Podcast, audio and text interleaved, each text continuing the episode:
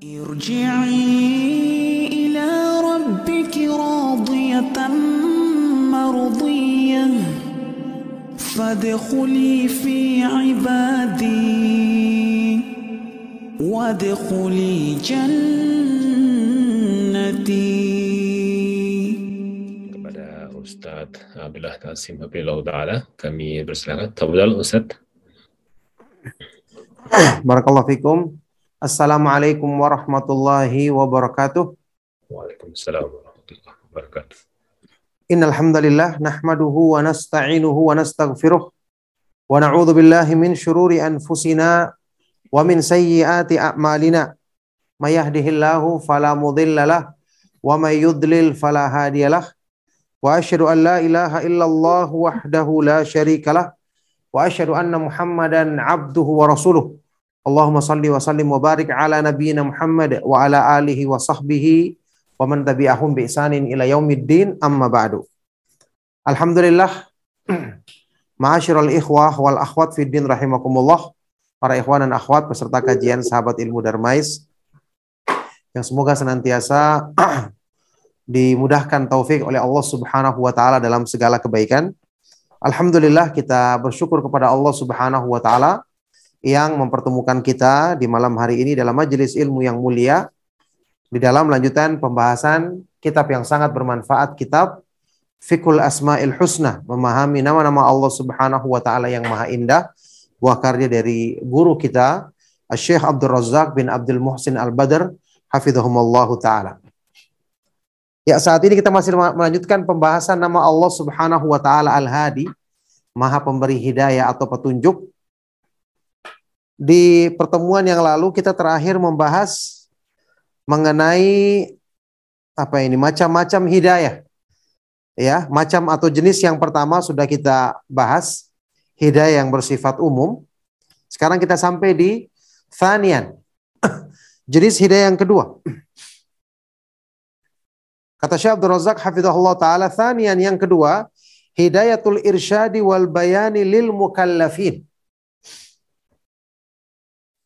hidayah yang berarti bimbingan dan penjelasan bagi al-mukallaf ya orang-orang yang kena kewajiban melaksanakan syariat Islam.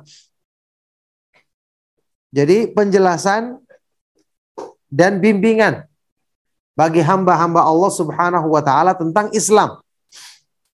Wa hujjatullahi ala khaliqihi Wahia hujjatullahi ala khalqihi allati la yu'adzibu ahadan minhum illa ba'da iqamatiha alaih.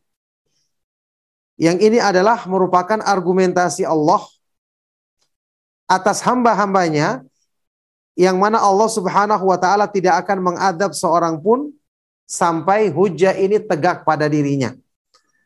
Jadi jenis yang kedua ini adalah hidayah yang berupa penjelasan seruan dakwah para nabi dan para rasul ini hidayah. Artinya mereka menjelaskan ini jalan yang benar, jalan ini akan menyampaikan kita kepada ridha Allah. Inilah jalan yang akan menjadikan kita meraih kebahagiaan dunia akhirat. Kemudian menjelaskan penyimpangan-penyimpangan dari jalan ini. Ini namanya hidayah, hidayatul irsyad wal bayan. Hidayah yang berarti menjelaskan dan membimbing. nah, nah sekaligus ini menjadi hujah Allah, argumentasi Allah yang Allah tegakkan bagi hamba-hambanya yang mana barang siapa yang telah tegak hujah ini atau argumentasi ini baginya, kemudian dia berpaling maka Allah Subhanahu wa taala akan mengadabnya. Ya, karena para nabi dan para rasul diutus oleh Allah Subhanahu wa taala untuk menjelaskan kebenaran. Maksudnya, barang siapa yang telah sampai padanya dakwah, tidak ada alasan lagi nanti di hadapan Allah dia mengatakan bahwa dia belum uh, sampai kepadanya dakwah, belum ada yang menyeru, pemberi nasihat. Tidak ada karena ketika telah sampai dengan jelas pada dirinya argumentasi Allah Subhanahu wa taala, maka berarti telah terputus udur bagi bagi hamba tersebut. Allah Subhanahu wa taala berfirman dalam Al-Qur'an, "Wa ma kunna mu'adzibina hatta nab'atha rasulah." Kami tidak akan mengadab satu kaum sampai kami mengutus rasul kepadanya. Ayat yang semakna dengan ini banyak dalam Al-Qur'an. Jadi setelah sampai dulu penjelasan, sampai dulu argumentasi kepada manusia, kemudian dia membangkang, maka inilah orang-orang yang celaka, orang-orang yang tidak ada tidak ada udur yang diterima darinya. Taib dibawakan di sini firman Allah di surat Az-Zumar 56 sampai 57.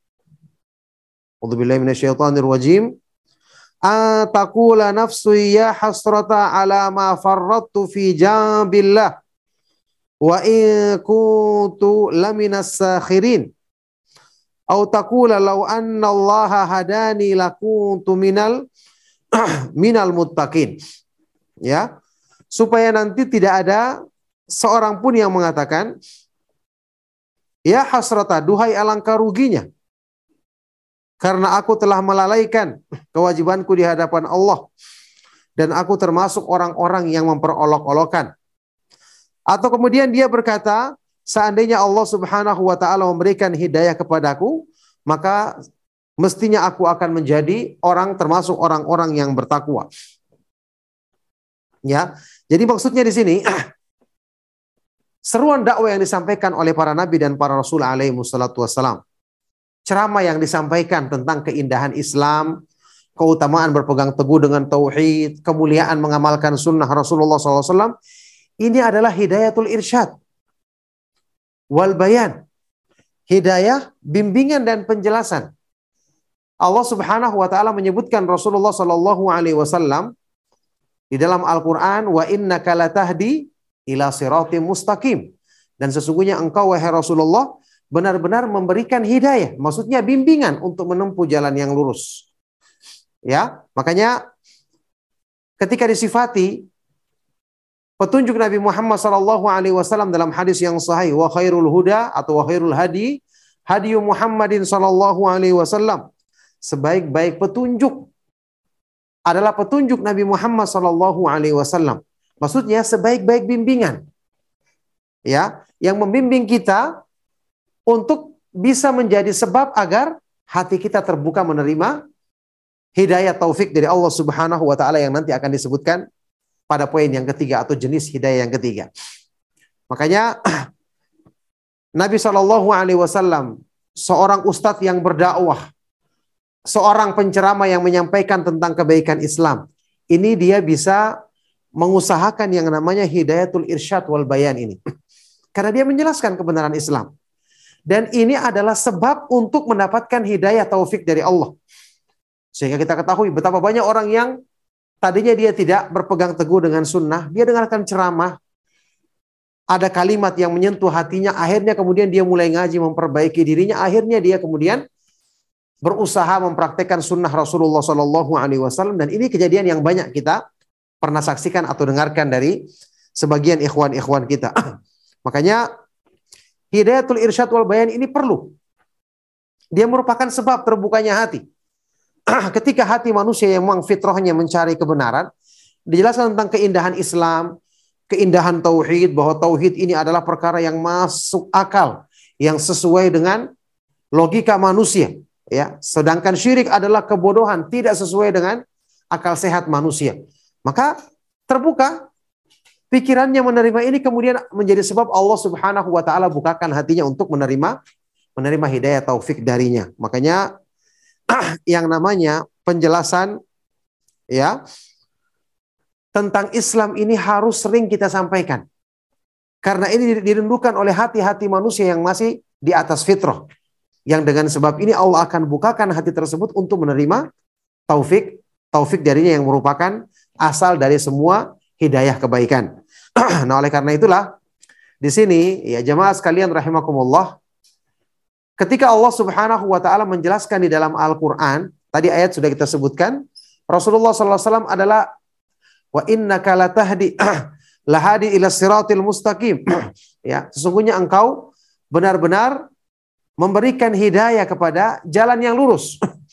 Wa inna kalatahdi ila sirati mustaqim. Sesungguhnya engkau wahai Rasulullah benar-benar memberikan hidayah kepada jalan yang lurus. Artinya penjelasan. Nah di ayat lain Allah Subhanahu wa taala berfirman, "Innaka la tahdi man ahbabta, walakin Allah yahdi may yasha." Sesungguhnya engkau wahai Rasulullah tidak bisa memberikan hidayah kepada siapa yang kamu inginkan. Siapa yang kamu cintai. Tapi Allah subhanahu wa ta'ala dialah yang memberikan hidayah kepada siapa yang dikehendakinya. Hidayah yang dikatakan Rasulullah tidak bisa memberikan di sini. Maksudnya hidayah taufik. Karena itu hanya ada di tangan Allah subhanahu wa ta'ala. Yaitu hidayah berupa hati yang dilapangkan. Ya, hati yang terbuka untuk menerima kebaikan Islam, ke, menerima kebaikan iman yang kemudian dia akan berpegang teguh dengan agama Allah Subhanahu wa taala. Ini yang namanya hidayah taufik. Taib. Masih kelanjutan tadi dibawakan lagi di sini oleh Syekh Abdul Razak firman Allah Subhanahu wa taala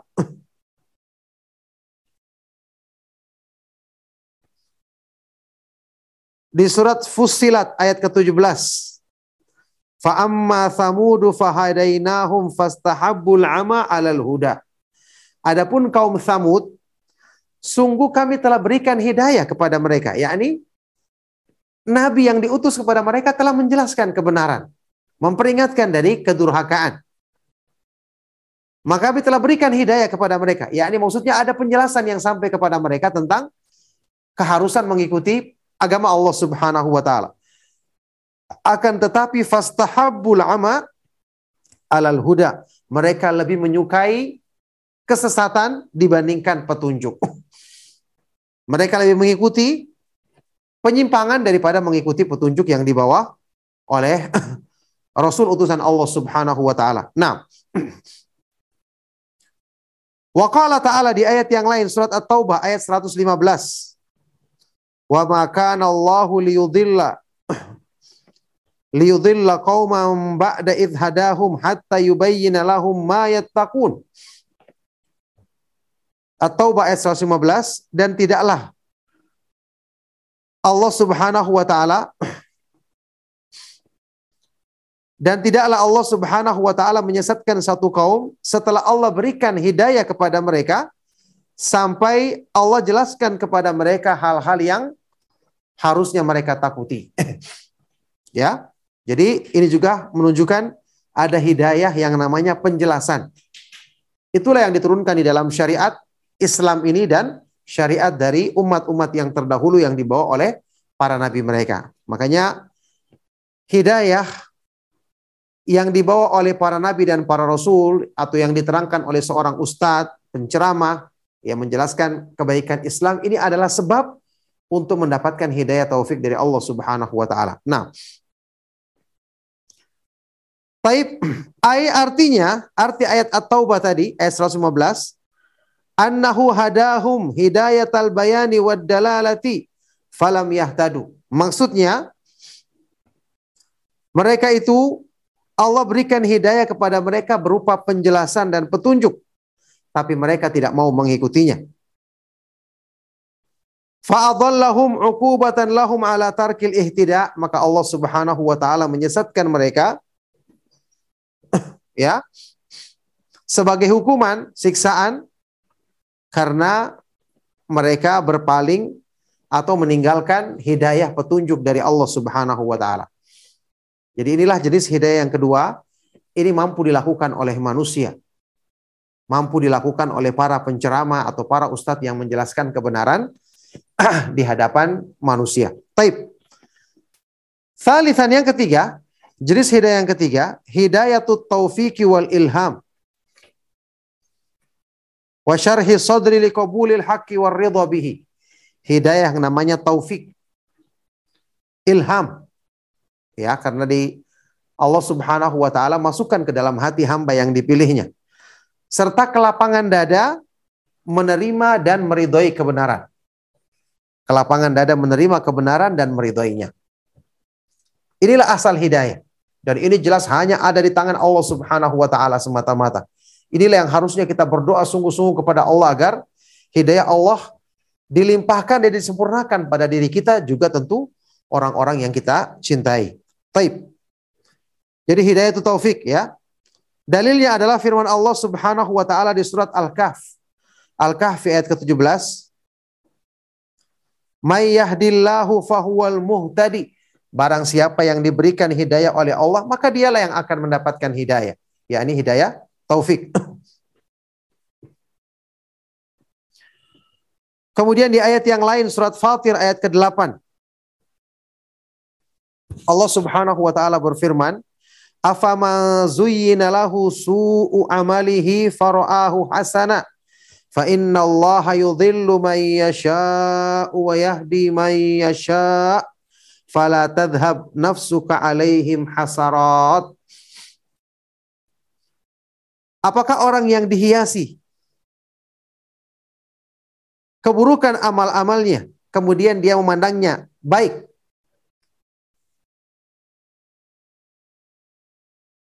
Ya. Maka sungguhnya Allah Subhanahu wa taala memberikan hidayah kepada siapa yang dikehendakinya, menyesatkan siapa yang dikehendakinya dan memberikan hidayah kepada siapa yang dikehendakinya. Makalah janganlah kamu membiarkan dirimu binasa karena penyesalan.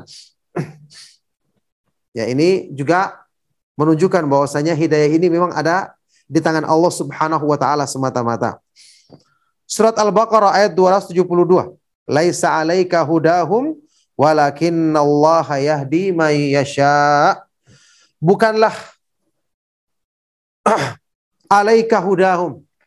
Bukanlah kembali kepadamu hidayah bagi mereka.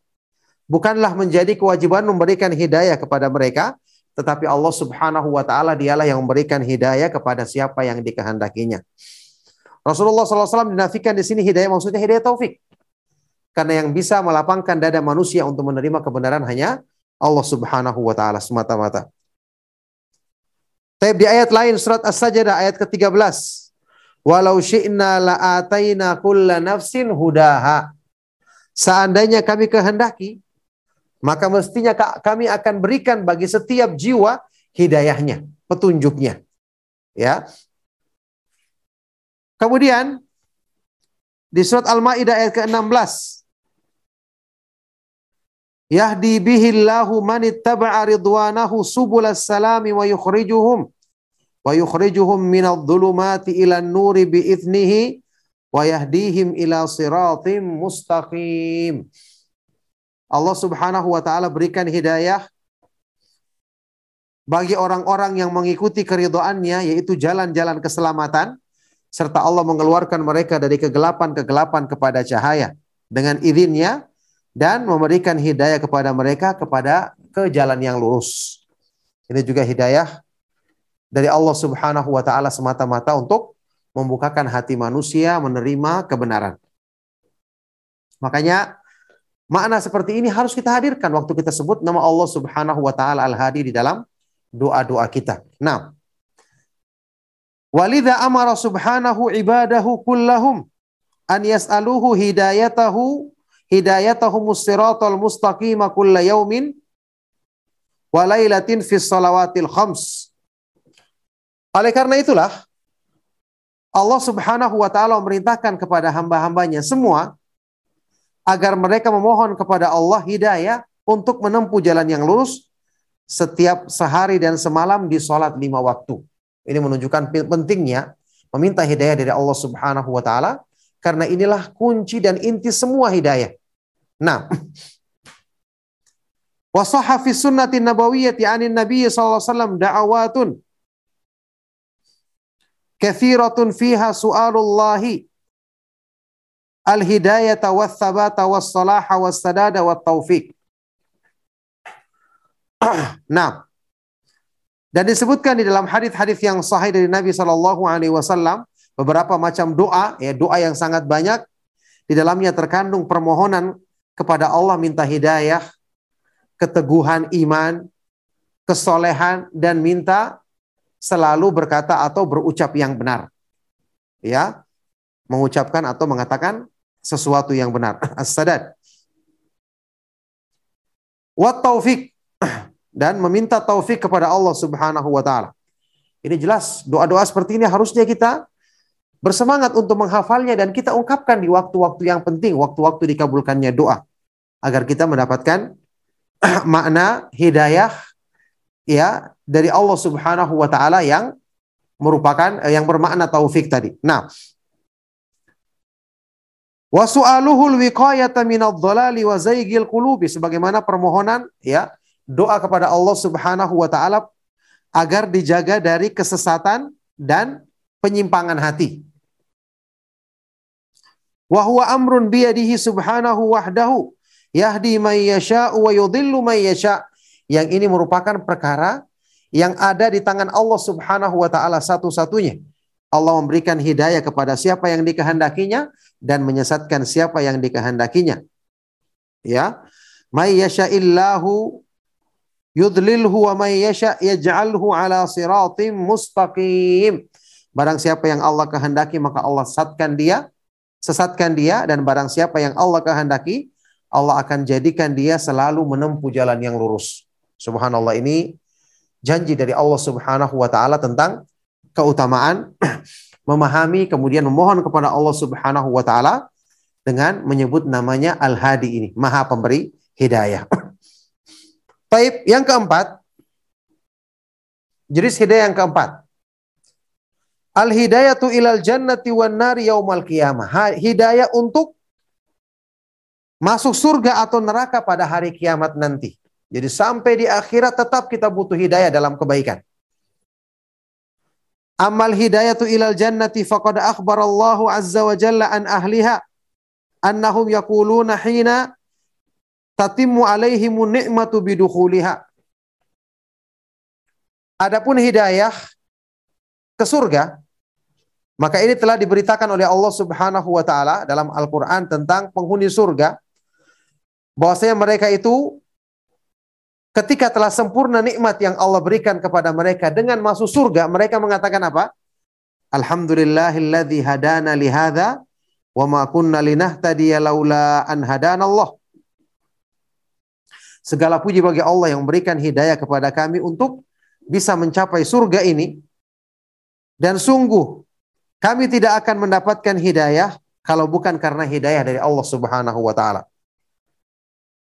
Jadi penghuni surga saja mengatakan mereka mau surga karena hidayah dari Allah Subhanahu wa taala. Makanya inilah hidayah yang kita butuhkan sampai di akhirat nanti sampai masuk ke dalam surga. Pun hidayah atau petunjuk kepada neraka, ya. Hidayah kepada neraka untuk masuk neraka bagi penghuninya, naudzubillah min Allah sebutkan di dalam surat As-Saffat 22 23. Uhsyurul ladzina zalamu wa azwajahum wa ma kanu ya'budun min dunillahi fahduhum ila siratil jahim. Kumpulkanlah orang-orang yang berbuat zalim dan pasangan-pasangan mereka dan beserta berhala-berhala yang mereka sembah selain Allah, maka tunjukkanlah kepada mereka jalan menuruku jalan menuju neraka jahim, neraka yang menyala-nyala. Jadi tunjukkanlah atau berilah hidayah kepada mereka untuk bisa masuk ke dalam atau bisa, uh, bisa menempuh siratul jahim ya, jalan yang menyampaikan kepada neraka yang menyala-nyala.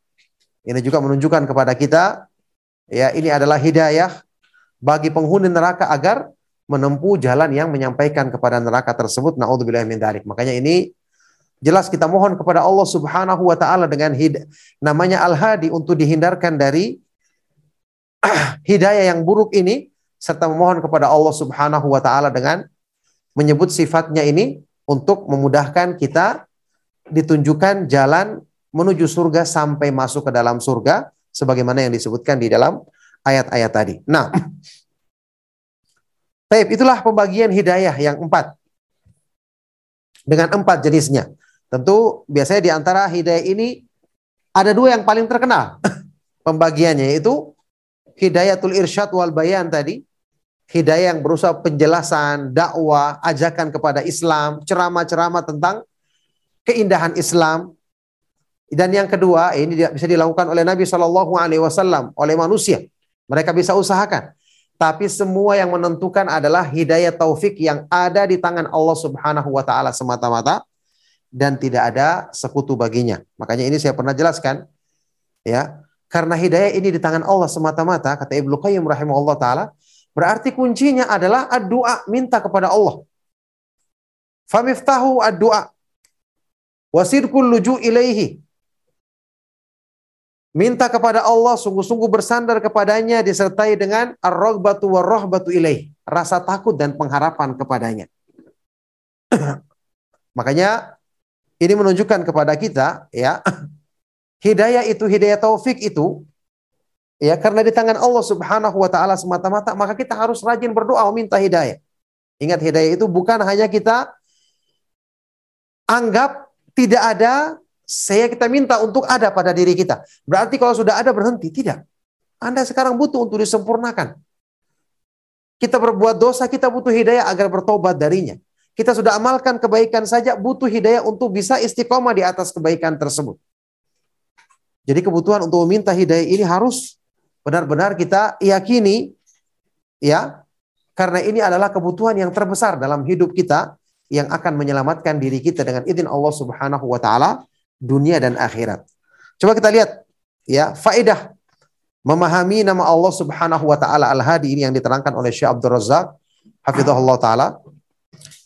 Kata beliau inna tafakkur al-abdi fi hadzal ismil azimi wa ta'ammulahu fi dalalatihi yakshifu lil abdi an shiddati iftiqari an shiddati iftiqarihi wa ittirarihi ila rabbih fi kulli ahwalihi Sesungguhnya memikirkan dan merenungkan nama Allah Subhanahu wa taala yang Maha Agung ini ya, merenungkan kandungannya ini akan membukakan bagi seorang hamba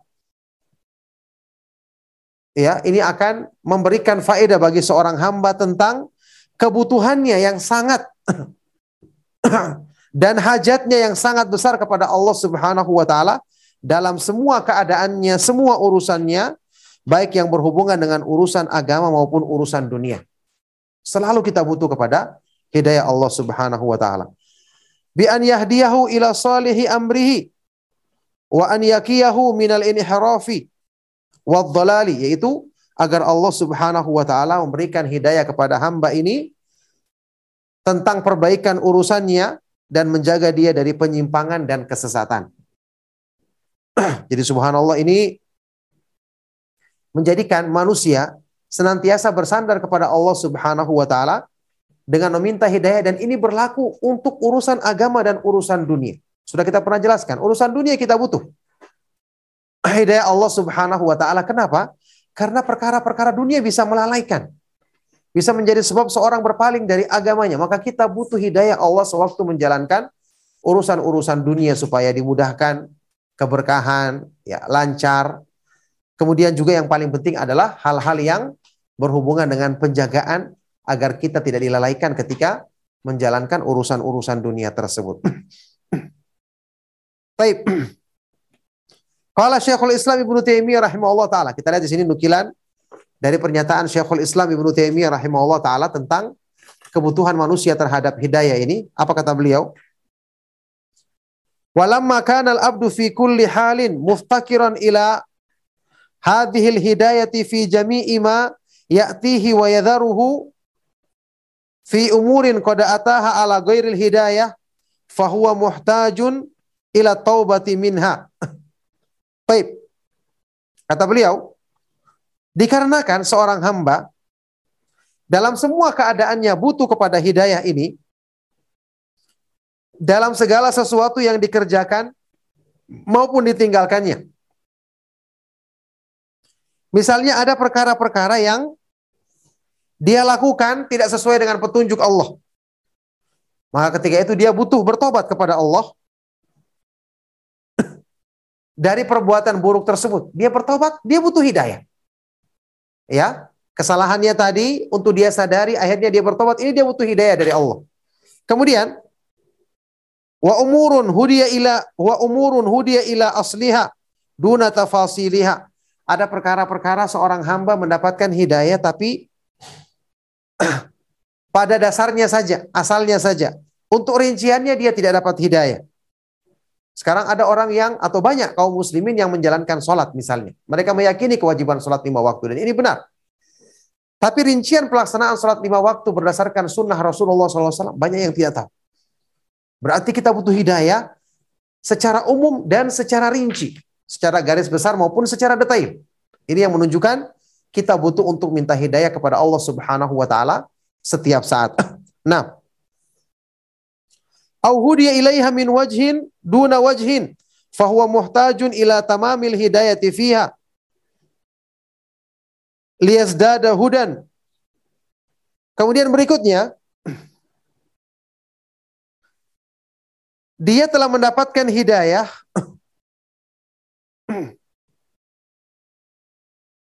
ya hidayah tapi dari satu sisi, sisi dan tidak ke, dari sisi yang lain. Dia mengetahui satu perkara tapi tidak mengetahui dari sisi yang lain, begitu.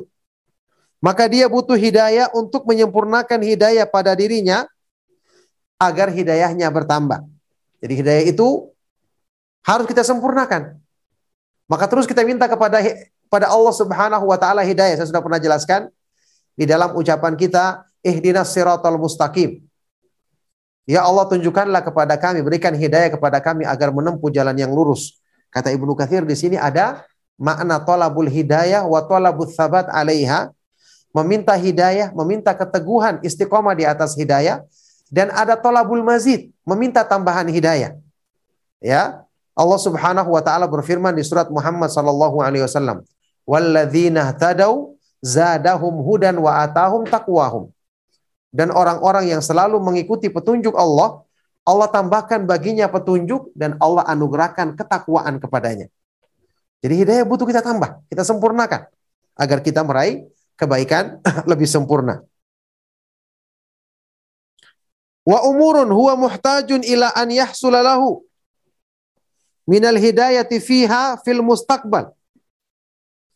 Mithla ma fil madi.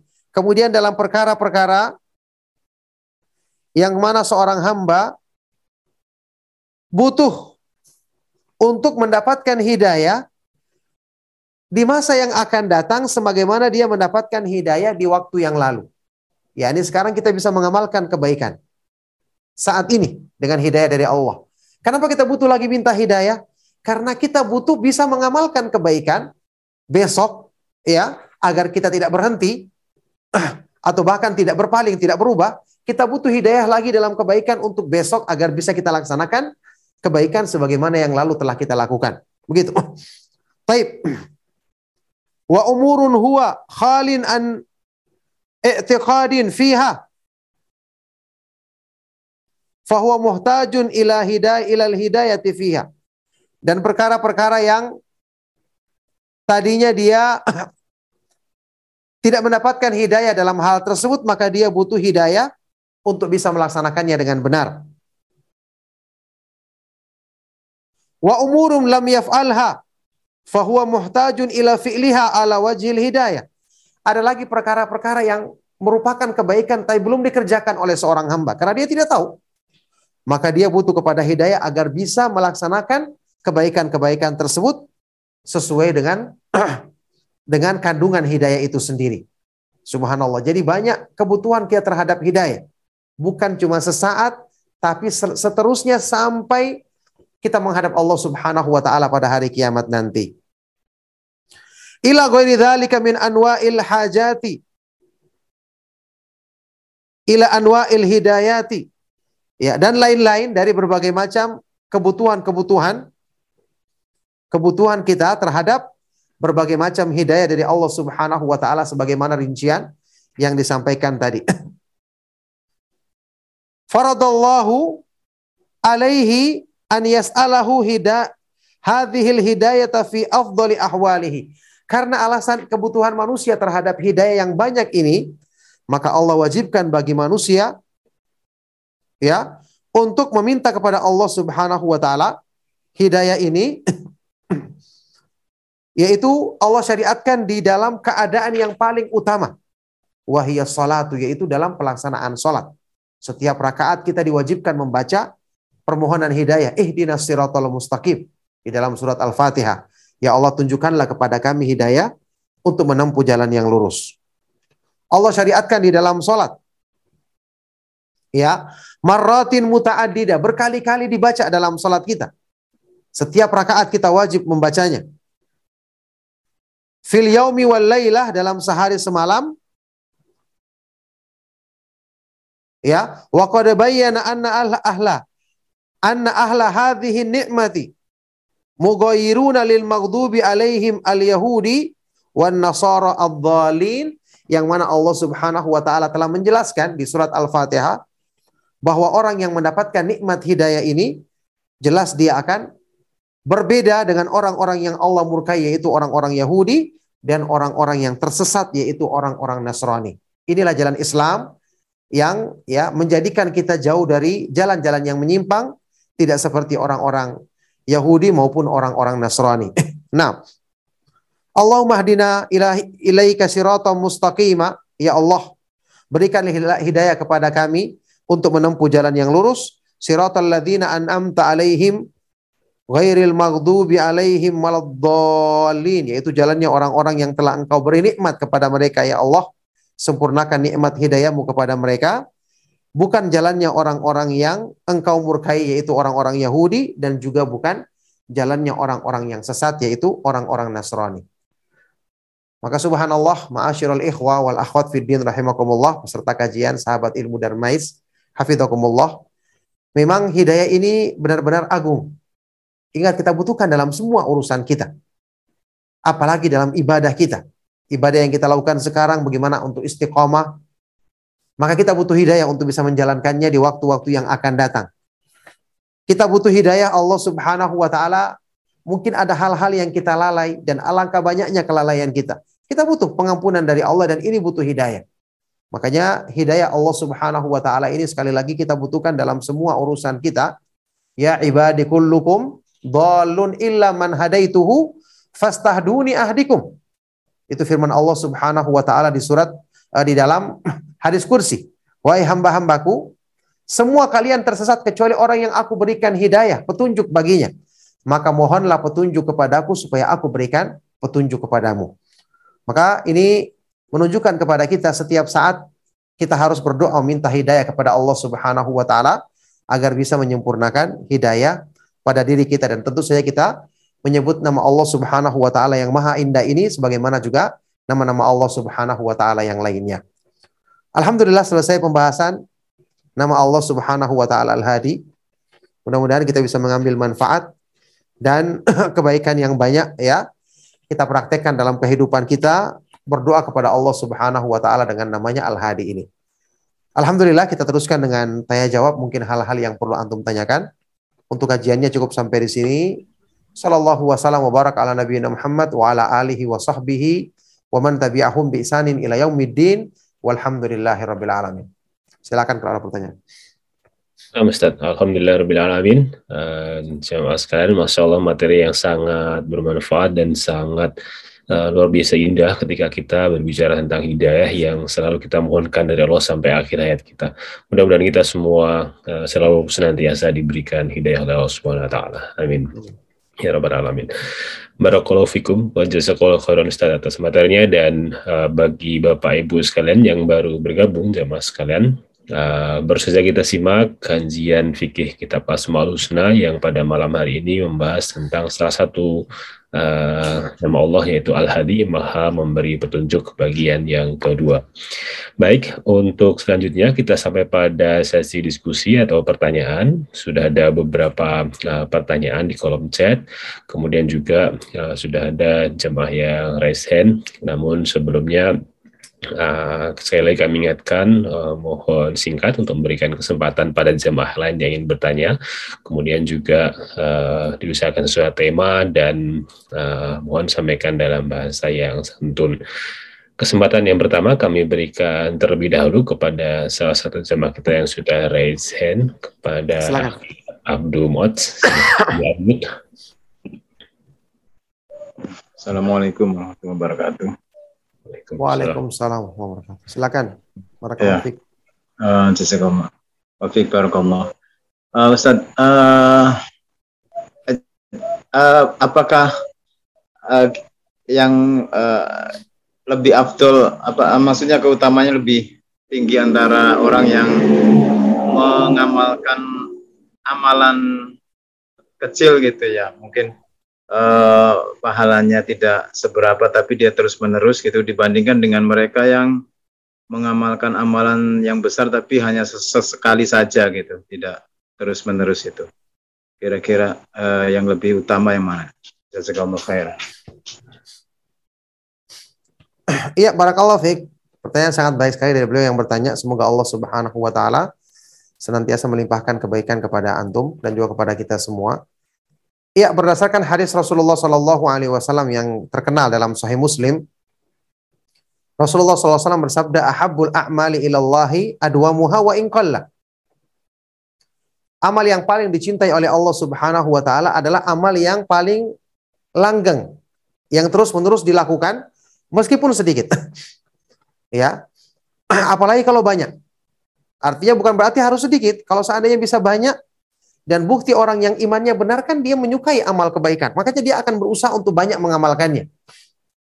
Jadi maksudnya kalau ada amalan meskipun sedikit tapi kita lakukan dengan rutin, yang dengan rutin kita lakukan menunjukkan kita cinta kepada Allah Subhanahu wa taala sehingga kita tidak akan meninggalkan amal-amal kebaikan yang mendekatkan diri kita kepadanya. Dalam pengertian ini dibandingkan orang yang beramal jarang-jarang menunjukkan dia ya, tidak begitu semangat dalam beramal ya pastinya lebih utama amal yang sedikit tapi tadi dilakukan secara eh, apa kontinu atau berkesinambungan ya maka ini lebih dicintai dan lebih utama di sisi Allah Subhanahu wa taala. Kecuali untuk misalnya amalan-amalan yang memang mungkin pelaksanaannya ya eh, biasanya dilakukan tidak mesti harus eh, pelaksanaannya keadaan menuntut dia melakukannya tidak sampai terus-menerus karena ada udur tertentu misalnya yang berhubungan dengan biaya. Contoh misalnya orang yang melakukan umroh, tentu bagi orang-orang yang tidak mampu tidak akan bisa setiap saat melakukannya. Kadang-kadang juga yang berhubungan dengan sedekah. Ya, ada orang-orang yang mampu untuk punya kelebihan dia lakukan sedekah terus-menerus. Ada orang-orang yang memang pas-pasan keadaannya tapi dia berusaha. Maka mungkin ketika dia melakukan sekali-sekali dengan usaha kerasnya, lebih utama dengan orang dibandingkan orang-orang yang mungkin terus-menerus tapi dia tidak ada usaha untuk menundukkan hawa nafsunya.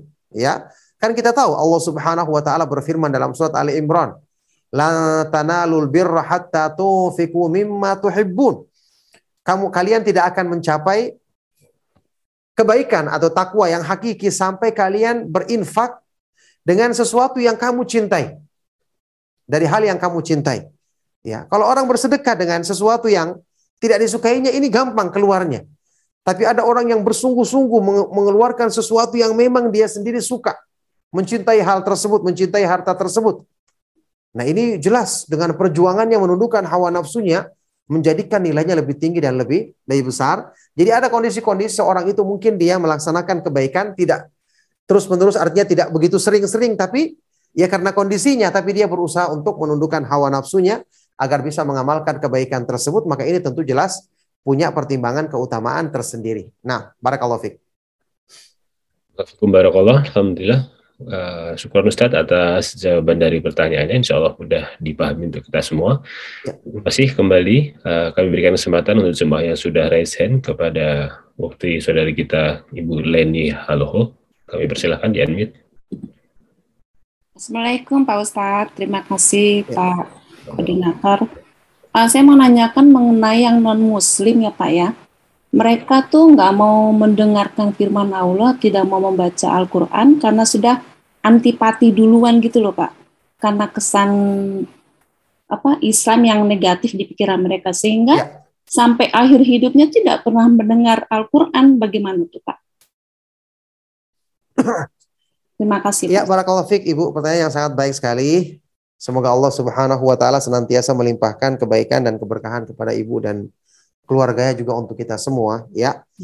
Jadi ibu tadi itu adalah itulah yang tadi kita bahas. Allah berikan hidayah kepada siapa yang dikehendaki. Kan yang seperti ini tidak semua. Di antara orang-orang kafir dan tidak sedikit yang kita dengarkan cerita, ada orang yang kemudian mendengarkan Al-Quran, ada yang kemudian mendapatkan buku terjemahan Al-Quran, ya. Bahkan ada orang-orang yang mungkin tadinya menentang tapi dari sebab penentangannya malah dia penasaran, akhirnya dia mencari literatur tentang Al-Quran, tentang Islam, akhirnya dia dapatkan hidayah. Dan ini bukan sedikit jumlahnya.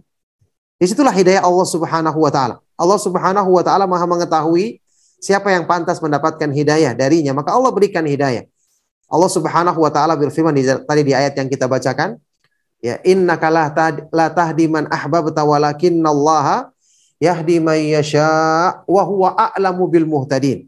Sesungguhnya engkau wahai Rasulullah tidak bisa memberikan hidayah kepada orang yang kamu sukai, tapi Allah dialah yang memberikan hidayah kepada siapa yang dikehendakinya dan dia yang maha mengetahui siapa yang pantas mendapatkan hidayah. Di antara mereka-mereka ini ada orang-orang yang mungkin dia memang mencari kebenaran. Ya, contoh seperti kita dapatkan kisah para sahabat radhiyallahu taala anhu Salman Al-Farisi yang bagaimana perjalanannya mencari kebenaran sehingga Allah Subhanahu wa taala balas dengan hidayah yang sempurna diberikan pada sahabat yang mulia ini. Pendeta Yahudi Abdullah ibnu Salam, bagaimana kita tahu orang-orang Yahudi yang sangat menentang Islam, tapi dia dapatkan hidayah mencari kebenaran akhirnya bertemu dengan Rasulullah Shallallahu Alaihi Wasallam kemudian masuk Islam. Dan kisah seperti ini banyak kita dapatkan dari orang-orang yang tadinya bahkan memusuhi Islam, penasaran kemudian dia dapatkan hidayah dengan sebab dia membaca mungkin ayat-ayat Al-Quran, mungkin terjemahannya ataupun dapatkan nasihat tentang kebaikan Islam. Barakallahu fiqh. Nah. Barakallah. Alhamdulillah syukur Ustaz atas jawaban dari pertanyaannya. Insya Allah dipahami oleh penanya dan kita semua. Uh, selanjutnya izin saya bacakan beberapa pertanyaan yang sudah masuk kolom chat dan uh, saya akan prioritaskan yang sesuai tema, kemudian yang belum pernah ditanyakan sebelumnya karena kajian ini berseri panjang. Kemudian juga uh, nanti kalau ada pertanyaan di luar tema dan Ustadz masih ada waktu kita akan bacakan. Insya Allah pertanyaan pertama, Bismillah. Uh, Assalamualaikum warahmatullahi wabarakatuh Ustaz. Mohon penjelasannya Ustaz. Hidayah yang dimaksud apakah mendapatkan petunjuk dan taufik dalam mengikuti manhaj salaf atau hanya istiqomah dalam agama Islam tanpa mengenal pemahaman salaf? Karena sebagian besar kerabat anak Islam tapi belum mengenal sunnah atau manhaj salaf. Apakah termasuk golongan yang belum mendapatkan hidayah Ustaz? Uh, mohon penjelasan. Jazakallahu khair. Iya, barakallahu fiik. Pertanyaan sangat baik sekali. Semoga Allah Subhanahu wa taala senantiasa melimpahkan kebaikan kepada antum dan kepada kita semua. Tadi kan sudah kita bahas. Hidayah itu makanya butuh disempurnakan. Orang yang telah mengenal Islam, jelas dia dapat hidayah. Islam adalah hidayah yang agung. Cuma dalam Islam, dia butuh hidayah lagi kan? Makanya saya pernah jelaskan, hidayah itu ya diterangkan oleh para ulama ada yang namanya hidayatun ila sirat dan hidayatun fis sirat. Hidayah untuk mengenal jalan Islam dan di dalam jalan Islam dia butuh lagi hidayah untuk mengenal sunnah. Mengenal jalan para sahabat radhiyallahu taala anhum ajmain. Maka orang yang masuk Islam jelas dia dapat hidayah. Ya, maka untuk menjaga dirinya agar tidak melakukan hal-hal yang membatalkan keislaman, dia butuh hidayah. Agar dia bisa menempuh jalan yang benar yang sesuai dengan petunjuk Nabi SAW dan para sahabat, dia butuh hidayah ke mana salaf. Ini sebabnya kita minta hidayah itu tujuannya untuk menyempurnakan hidayah yang sudah kita miliki agar menjadi sempurna, ya menjadi sebab Allah menganugerahkan ketakwaan kepada kita sebagaimana yang tadi Allah sebutkan di dalam Al-Qur'an yang tadi kita nukilkan firman Allah Subhanahu wa taala walladzina tadau zadahum hudan wa atahum taqwahum dan orang-orang yang selalu mengikuti petunjuk Allah maka Allah tambahkan baginya petunjuknya hidayahnya kemudian Allah berikan ketakwaan kepadanya. Makanya ya jelas hidayah yang sempurna adalah orang yang telah memah orang yang masuk Islam kemudian dia mengenal manhaj salah, belajar sunnah kemudian mengamalkannya dengan baik. Masya Allah. Ini yang kita ketahui dimiliki oleh para sahabat radhiyallahu taala anhum ajma'in, kemudian para tabi'in dan kemudian orang-orang yang mengikuti jalan mereka dengan kebaikan sampai di akhir zaman Semoga Allah Subhanahu wa taala memudahkan kita termasuk ke dalam golongan mereka dengan rahmat dan karunia-Nya. Nah, barakallahu fiik. Assalamualaikum barakallah. Alhamdulillah syukur Ustaz atas jawabannya. Uh, Afan Ustaz, masih ada waktu karena kami mendapat ya, informasi silakan. Ustaz sedang tidak uh, sehat, sedang tidak fit ini. Insya Allah satu atau dua pertanyaan lagi masih bisa ya Ustaz? Ya, silakan, silakan. Alhamdulillah. Baik, ya, izin saya teruskan ke pertanyaan selanjutnya. Assalamualaikum Ustadz. Uh, mau tanya, saat kita sudah belajar mengenai nama-nama Allah dan Al-Hadi, saya juga uh, sudah belajar dengan salah satu motivator uh, tokoh public figure. Uh, cuma kadang saya suka futur Ustadz. Apakah Anda belum mendapatkan hidayah yang benar ya Ustadz? Apa karena kita yang kita tonton atau kita kadang tidak zikir. Jadi seakan-akan buat kita jadi futur Ustadz. Apakah Allah Al-Hadi bisa ambil lagi hidayah yang telah Allah kasih ke kita? Rasanya Anda ingin nangis Ustadz. Tolong, tolong uh, diberikan saran pada anak Ustadz. Syukuran jazakallah khair. Ya, barakallahu fik. Ya, pertanyaan yang yang baik sekali dari antum yang bertanya. Semoga Allah Subhanahu wa taala senantiasa menetapkan hidayah pada diri antum dan pada kita semua. Ya, antum dan kita semua harus tetap optimis dan bersangka baik kepada Allah Subhanahu wa taala, ya. Kita ingat Allah Subhanahu wa taala berfirman di dalam hadis kursi yang sahih riwayat Imam Al-Bukhari dan Muslim. Ana inda dhanni 'abdi bi. Aku ini sesuai dengan persangkaan hambaku kepadaku kata Allah Subhanahu wa taala. Jadi bersangka baik dan berpengharapan baik kepada Allah supaya kita dapatkan sesuai dengan persangkaan dan pengharapan baik kita. Nah, adapun kondisi antum futur ya memang hidayah kita harus usahakan. Kita harus jaga. Apalagi di akhir zaman yang penuh dengan fitnah, ya. Syaitan tidak akan membiarkan kita dalam hidayah kebaikan. Dia akan berusaha menggoda dengan berbagai macam cara. Makanya kita jaga hidayah Allah, kita usahakan sebab-sebab yang menguatkannya dan hindari sebab-sebab yang melemahkannya. Ketika orang telah terjerumus satu kali, kan dia sudah bisa mengambil pelajaran. Oh ini menjerumuskan saya, jangan ikuti lagi. Hindari, jauhi hal-hal yang seperti itu. Kemudian hal-hal yang menambah kuat imannya, menambah kuat istiqomahnya dia usahakan berteman dengan orang-orang yang baik, selalu menghadiri majelis ilmu, selalu berzikir kepada Allah, merenungkan tentang kandungan nama-nama Allah yang maha indah, sifat-sifatnya yang maha tinggi. Masya Allah. Ini akan menjadi sebab dia semakin semakin kuat. Berteman dengan orang-orang yang baik, minta nasihat ketika sedang futur, minta nasihat agar ditegur ya sama teman-teman dekatnya. Maka ini yang harus kita usahakan. Memang menjaga hidayah ini butuh perjuangan keras. Setelah kita berdoa kepada Allah bersungguh-sungguh, kita butuh untuk berjuang menjaganya. Karena syaitan akan berusaha memalingkan manusia dari jalan Allah Subhanahu wa taala. Nauzubillah min dzalik. Nah, barakallahu fiik. Waalaikumsalam barakallah. Alhamdulillah. Uh, atas jawaban pertanyaannya dan insya Allah eh, ini pertanyaan terakhir sebenarnya banyak banyak pertanyaan tapi uh, ada untuk malam ini insya Allah ini pertanyaan terakhir Assalamualaikum Ustaz, izin bertanya, apakah ya. ciri-ciri orang yang telah mendapatkan hidayah dari Allah, apakah hanya seperti uh, bertaubat dan jauh dari kejahiliyah, kejahilihan ke, uh, yang diperbuatnya, kemudian rajin ibadah, meninggal kemaksiatan. Kemudian uh, apakah ada levelnya uh, hidayah dari Allah itu sesuai dengan keimanan hamba-hambanya Allah? Barakallahu fikum. Iya, barakallahu fikum. Pertanyaan sangat baik sekali ya. Semoga Allah Subhanahu wa taala senantiasa melimpahkan kebaikan kepada antum dan kepada kita semua. Ya, ciri-ciri hidayah tadi seperti yang antum sebutkan, ya. Secara umum, ya orang yang masuk Islam dia telah mendapatkan hidayah. Kemudian dia belajar sunnah Rasulullah SAW berarti dia dapatkan hidayah lebih sempurna lagi. Dia menuntut ilmu ketika dia berbuat salah, dia bertobat ketika dia lalai, maka dia berusaha untuk minta nasihat, mengusahakan sebab-sebab agar kelalaiannya hilang. ya, makanya sebelum terjadi hal-hal tersebut dia mempersiapkan diri saat ini. Dia bergaul dengan orang-orang yang baik, meminta kepada temannya kalau saya saya futur tidak kelihatan di majelis ilmu, tolong saya dicari, tolong saya ditegur. Ini sebab-sebab hidayah. Ya, jadi ciri-ciri orang yang memiliki hidayah dari Allah Subhanahu wa taala adalah ciri-ciri kebaikan.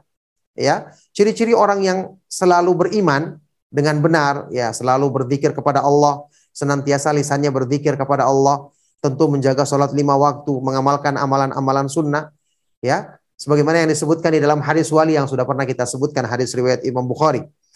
Ketika Allah Subhanahu wa taala berfirman dalam hadis kursi yang sahih, wala ya wa 'abdi bi syai'in ahabba ilayya wala yazalu 'abdu yataqarrabu bin nawafili hatta uhibbahu. Dan tidaklah seorang hamba mendekatkan diri kepadaku, kata Allah, dengan amalan yang paling aku cintai melebihi amal-amal yang aku wajibkan. Kemudian senantiasa hambaku mendekatkan diri kepadaku dengan amal-amal yang sunnah sehingga aku mencintainya. Jelas ciri-ciri orang yang mendapatkan hidayah selalu mengutamakan melaksanakan kewajiban dengan benar. Apa yang Allah wajibkan dia laksanakan dengan benar. Dia menuntut ilmu, dia pelajari, dia berusaha mengamalkannya dengan sebaik-baiknya. Kemudian dia menambah dengan amal-amalan sunnah. Ini jelas akan menyempurnakan hidayah pada dirinya sehingga Allah Subhanahu wa taala mencintainya. Nah, barakallahu fiik. Barakallah. Tentang level tadi Ustaz, apakah ada tingkatannya uh, uh, hamba yang mendapatkan hidayah Ustaz? Gimana? Tentang uh, tingkatan atau level. Oh ya. Uh, ya. Iya, masalah level hidayah jelas. Sama seperti iman tadi. Orang yang sempurna hidayah pada dirinya, kita akan lihat dia akan bersemangat dalam melakukan kebaikan, berlomba-lomba dalam kebaikan. Kemudian dia merasakan uh, berzikir kepada Allah Subhanahu wa taala, menjadikan tenang perasaannya. Orang yang melaksanakan sholat sebagaimana Rasulullah SAW bersabda, "Ju'ilat qurratu aini fis sholat." Dijadikan kesejukan hatiku ketika aku menunaikan sholat. Sementara orang yang imannya kurang kan, dia berzikir tapi belum merasakan ketenangan secara sempurna. Dia melaksanakan sholat, mungkin dia sudah mengetahui wajibnya sholat, tapi dia belum bisa merasakan nikmat sebagaimana hadis tadi dijadikan kesejukan hati ketika menunaikan sholat. Artinya dia masih mengamalkan kewajiban-kewajiban, tapi belum seperti tingkatan yang pertama tadi, ya, yang paling sempurna dalam hal imannya sehingga semangatnya beribadah juga paling sempurna, berlomba-lomba dalam kebaikan. Adapun golongan yang imannya kurang dari itu tentu semangat mereka dalam melaksanakan kebaikan-kebaikan tidak seperti golongan yang pertama tadi. Nah, barakallahu fiik. Irji'i ila rabbiki radiyatan mardiyah fadkhuli fi ibadi wadkhuli jannah جنتي